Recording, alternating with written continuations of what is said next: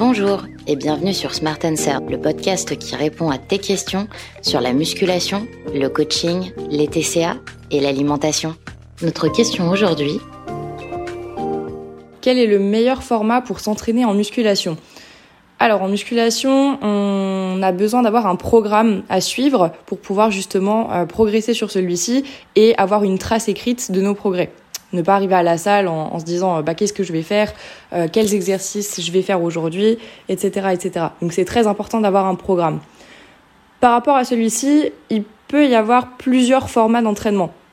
Donc on a soit du upper lower, donc haut du corps, bas du corps, soit du full body, donc c'est-à-dire entraîner un petit peu chaque euh, groupe musculaire à chaque séance. On peut avoir du half body, c'est-à-dire entraîner la face antérieure et la face postérieure.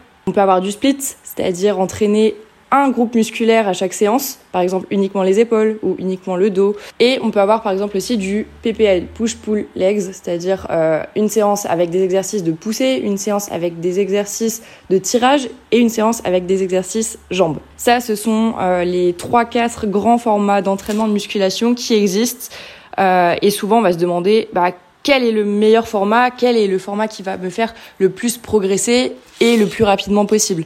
Alors comme pour chaque chose dans la vie, euh, chaque format a ses avantages et ses inconvénients. Donc, par exemple, les avantages du full body, ça va être qu'on va pouvoir entraîner chaque groupe musculaire euh, tous les jours, enfin plusieurs fois dans la semaine en tout cas, et du coup peut-être progresser aussi plus rapidement.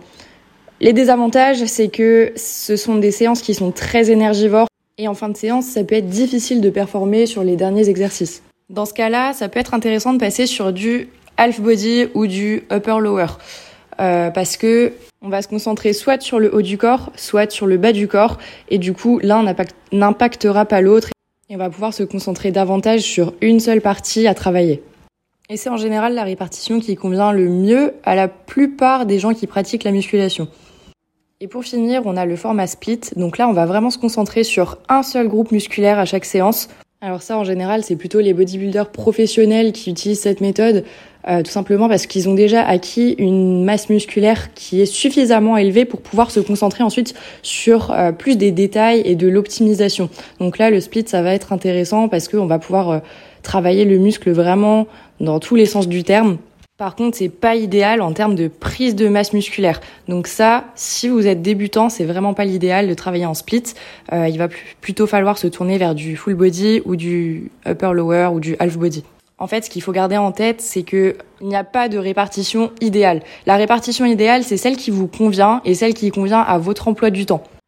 Il y a des études qui ont démontré que pour euh, faire grossir un muscle et pour vraiment le, le stimuler au maximum, il faut le travailler au moins deux fois dans la semaine.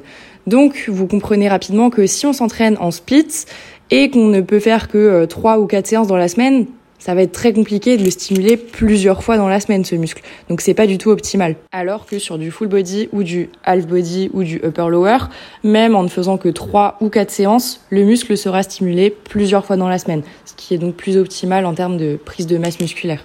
Donc pour résumer, il n'y a pas vraiment de répartition idéale, mis à part celle qui vous convient et celle qui convient aussi au nombre de séances que vous pouvez vous permettre de faire dans la semaine. Si vous ne pouvez faire que deux ou trois séances, tournez-vous plutôt vers du full body. Si vous pouvez faire quatre séances, tournez-vous alors vers un upper lower ou un half body. Si vous pouvez vous permettre de faire cinq ou six séances, alors vous pouvez vous tourner vers du push pull legs ou vers du split si vous avez déjà un niveau plus avancé. Et puis gardez en tête aussi que de toute façon, peu importe le format d'entraînement que vous suivez, si vous ne vous entraînez pas correctement avec une bonne exécution, une bonne technique et euh, une intensité suffisamment élevée, eh ben vous aurez un physique de quiche quoi qu'il arrive. Intéressé par un coaching? Prends rendez-vous avec le lien sur la bio, c'est gratuit et sans engagement, un coach répondra à toutes tes questions. Si tu as aimé ce podcast, n'oublie pas de t'abonner pour recevoir toutes nos actualités Smart Life.